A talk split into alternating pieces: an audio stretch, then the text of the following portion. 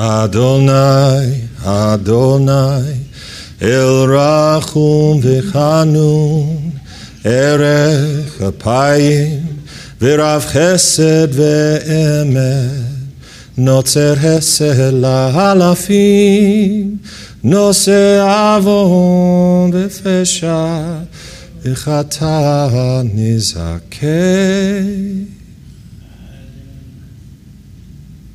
The Lord, the Lord, compassionate and gracious God, slow to anger, abounding in loving kindness and truth, extending loving kindness to a thousand generations, forgiving iniquity, rebellion, and sin, and absolving. This is the, these are the Shalosh Esrei Midot Harachamim.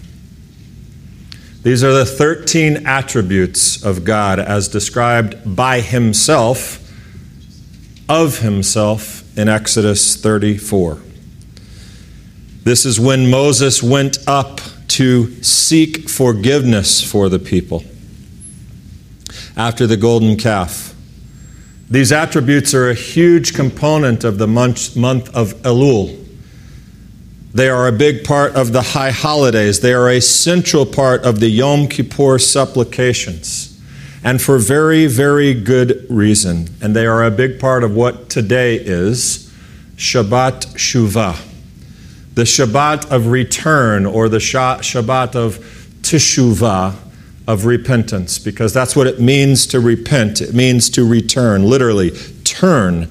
And this, these, these these attributes, that's a very sterile and sort of uh, impotent word, attributes, but, but these are the things that, were, that, that God used to describe himself after the golden calf. The greatest sin in Israel's history, and I want you to pay attention to God's description of himself.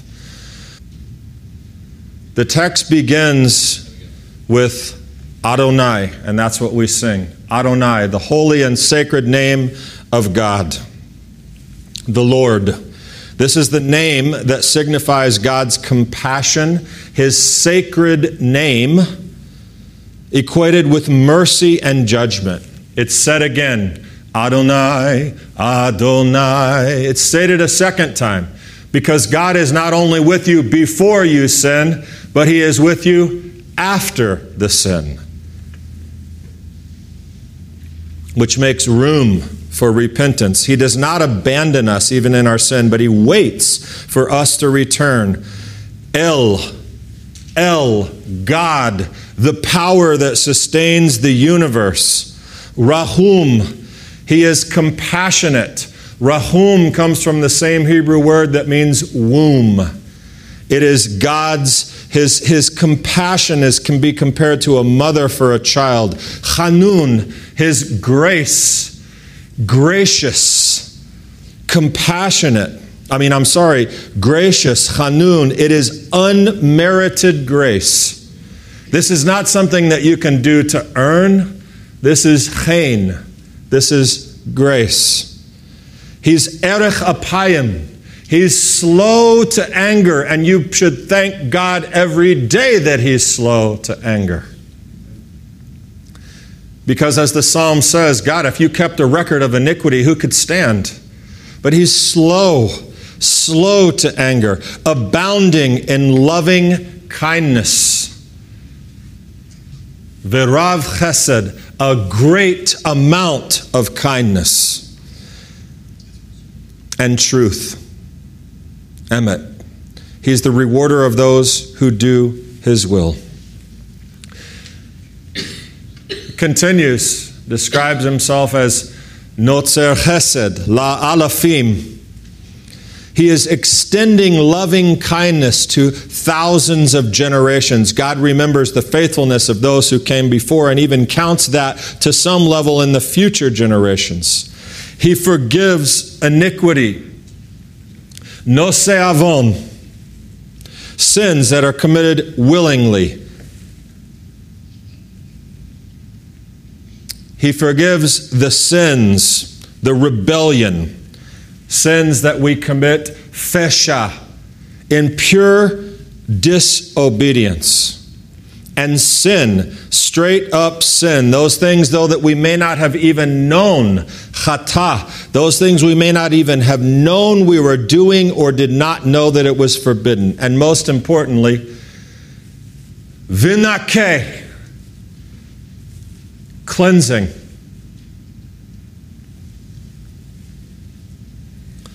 And yes, that is the Old Testament God that Marcion wanted to and did attempt to write out of the Bible.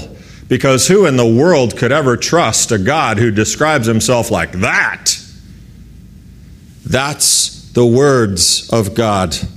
And that is what he had waiting for them after their horrendous fall at the golden calf. And yes, there were consequences. But this was one thing. When Moses passed before, when, the, when God passed before Moses as he hid in the rock, and he said, Adonai, Adonai, Rachum Bechanun. This is one thing. It's a call to come back. And it was very particular here. Moses, in this particular case in Exodus 34, was interceding for the people, but it established for all of us the precedent of how God sees us and how he is slow and gracious and loving kindness and forgiving sinness, sin. And that's what all of this, all of this, from Elul through Rosh Hashanah to these 10 days of, of awe to these Yamim Noraim, these days of awe, and especially this upcoming Yom Kippur celebration, are about forgiveness and coming back to Him.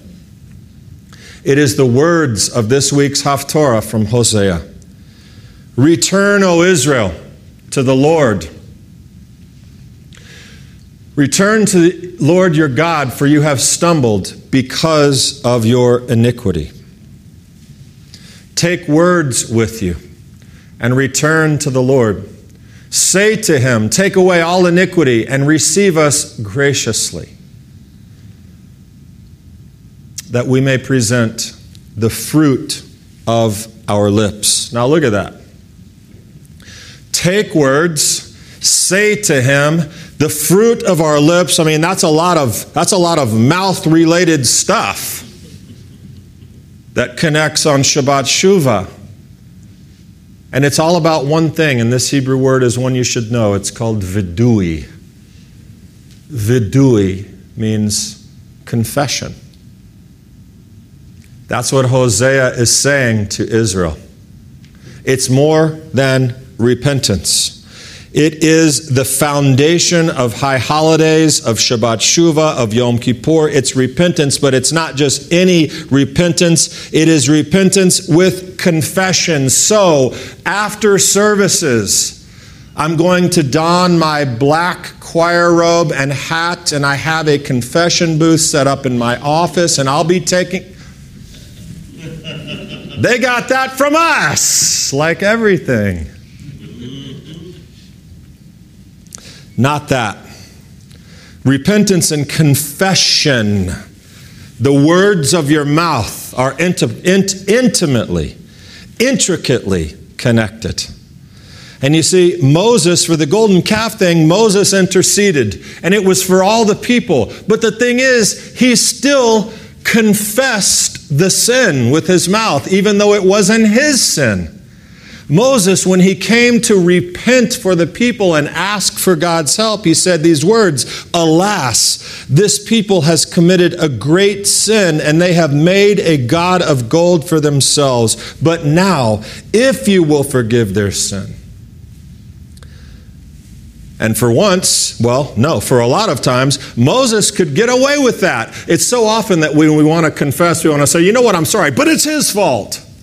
Moses actually could say that this time. He didn't have anything to do with it. But he steps in and takes it and he makes this confession because just as repentance cannot be considered complete until it has brought a man to confess, confession is not valid unless it comes from a deep, churning burn inside of you to repent, to change. They are like this. But in Judaism, they are absolutely unable to be separated. One is not without the other.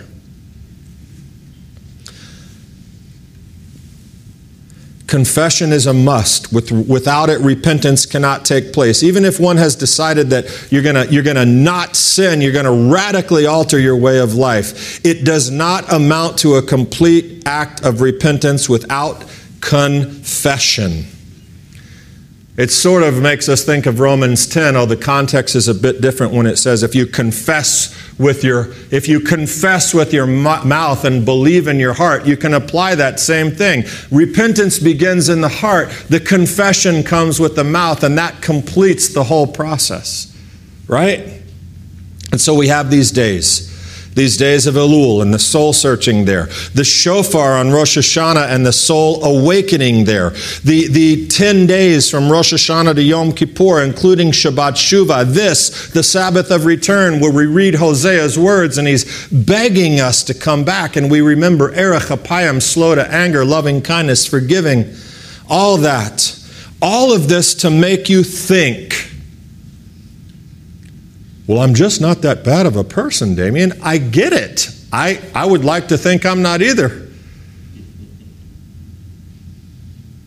But I always like to think to myself, I stand up here and do this often. I wonder how I would change myself if there was a video camera attached to me at all times, 24 7, except when I sleep, because goodness knows that would be embarrassing.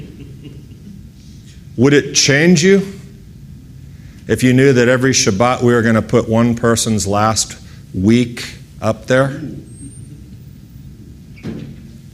The thing is, God has a 24 7 video camera. And so, as great as we might think we're doing, or great as we are, there's always room. There's always something to search out. There's always something to ask for. Yom Kippur, confession is, is not, you don't just all of a sudden say, you know, I'll come in here on this, I'll do this thing. Hey, God, I'm sorry. All right, let's go. Break the fast. Confession is not something that just comes out of nowhere. It takes time. And even though we're going to have a number of set prayers that we say, and the confessions we say on Yom Kippur are not very pleasant and they will make you think, but it's inside of you, having spent this amount of time to now to get ready to come to Yom Kippur. That's your job. And so just think of your video camera that God's been watching for. It's not a guilt trip. Just search your heart, search yourself. And then be ready to confess and cast that out. To say to the gracious, merciful, compassionate, slow to anger, loving, kind God of forgiveness, I want to come back in toto. I want to be fully back. I want a clean start. I want to make some changes to the things. All of this stuff that we've talked about here, I've talked about it for, you know, 13 years. Take away all iniquity and receive us graciously, that we may present the fruit of our lips. Say what you need to say.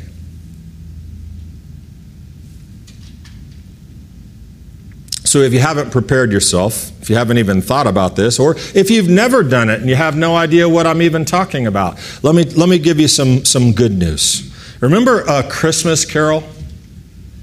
The, the oh well, I was going to say the movie. There is actually a book. People read books sometimes.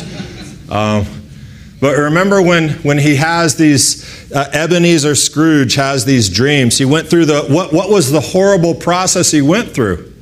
Reviewing his past, right? Considering his present and looking at the foreboding future that lay before him. That was what he had to suffer through. And remember what he did when he woke up, at least in the movie? He busted out through the window and said, Have I missed it? Has it come and gone? And the little boy in the movie said, No, it's Christmas Day. What day is it? He said. Have I missed it? So, the good news like Ebenezer Scrooge, you haven't missed it. There's still time. There's still time for you to take it seriously. And it's way better than Christmas or a Christmas goose that Ebenezer Scrooge bought for Bob Cratchit. It's God's gift to you. So, by way of very, very quick reminder, these are the three areas of supreme importance when it comes to your confession. To God, number one. And that's actually the easy part. You read what I just read. That's the God who's waiting for you to come and confess, right? And and and you know the the 13 attributes. I'm not suggesting you should take this casually. When you read these confessions, as I said on Yom Kippur, they will. I really want you to understand what you're saying and to who and what He's doing for you. And as I've said a lot, this isn't about eternal life. It's about right now, and it's about tomorrow and next year and all that. And the truth of the matter is, even if it's not about your eternal destiny, if what you do on Yom Kippur provides for you a better life in the future and more opportunities to be pleasing to God, then in essence, it does have to do with your eternal fate because you will be storing up for yourself treasures in heaven. The process of confession and repentance is a way that we return and then we begin to store up these great things that we're doing, not for ourselves, but for others. God is meeting you for a fresh start. Number one, to God. Number two, to man. It gets a little bit harder here. It gets a little bit harder here. God, I'm sorry. That's really pretty easy, isn't it? But how about to the person who hurt you deeply down to your core? To either extend forgiveness, even if unmerited. That is very, very hard to do. But remember, unforgiveness is like drinking poison and expecting the other person to drop dead. That's the, that's the common sense of that. So, either when it comes to men, you're either forgiving someone or you are humbling yourself and having to go ask for forgiveness for someone. Because guess what? Yom Kippur atones for sins between man and God, but not between man and his fellow. And you remember Yeshua's words on this, right? If you're bringing your gift at the altar and you remember that your brother has something against you, go and be reconciled. It's useless to come in here and do this thing with God if your whole life out there with your fellow man is a disaster. So, first to God. Second, you have to look and evaluate and figure out where are your opportunities with your fellow brother or sister. And third, and sometimes the most difficult, you have to forgive yourself. You have to confess and let yourself off the hook. For some people, that's really difficult. But if you've done those first two things, if you've, if you've asked forgiveness from God, if you've made reconciliation with people, and you hold on to your own unforgiveness, if you're angry with yourself, you miss the connection. Regret self doubt, self deprecation. It's hard to recognize how often you're listening to the voice that's inside. You know that little one. The one that doubts your ability to do the things that you really want to do and tells you about it. The one that whispers to you about what you'll never have or never be. The little voice that, that reminds you so frequently of all your past failures. The wrong kind of still small voice that never shuts up. And you sometimes need a good sit down conversation with yourself, and that's part of what this is all about. That's part of the process. Recognize, confess, repent, return. Say what you need to say. I am often totally consumed with the high holidays. For me, uh, embarrassingly and just confessing honestly, most of the time as the high holidays are coming, I can't wait for the high holidays to be going because there's so much that needs to be done.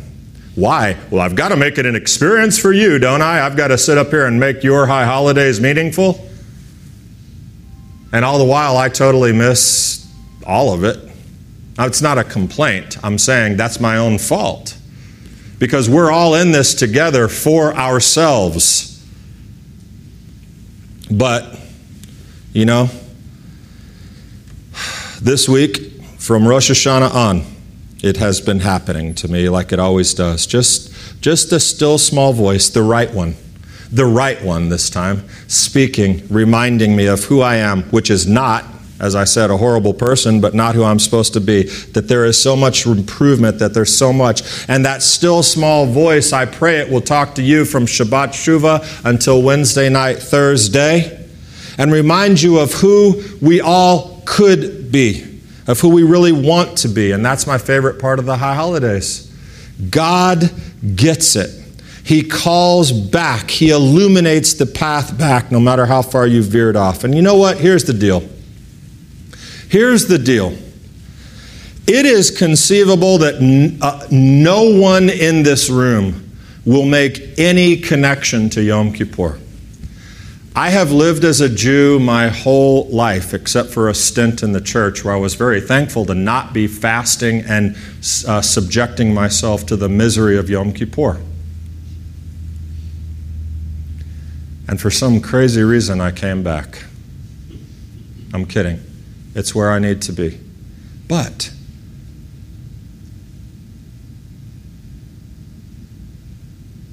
no matter how good your life is. I'm not asking you to pull out one of those monk whips and start beating yourself across the back with it.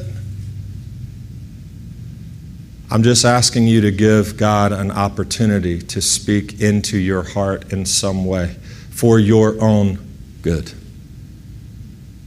And so, as I've said before, it may not be any of the prayers that you read in the book. It may. The confession that you say may encourage you to think about something in your life, but it may not. But the point is this God can transform you through things that you never expected He was going to do. That's my hope and prayer. And it starts with repentance in your heart and confession on your lips.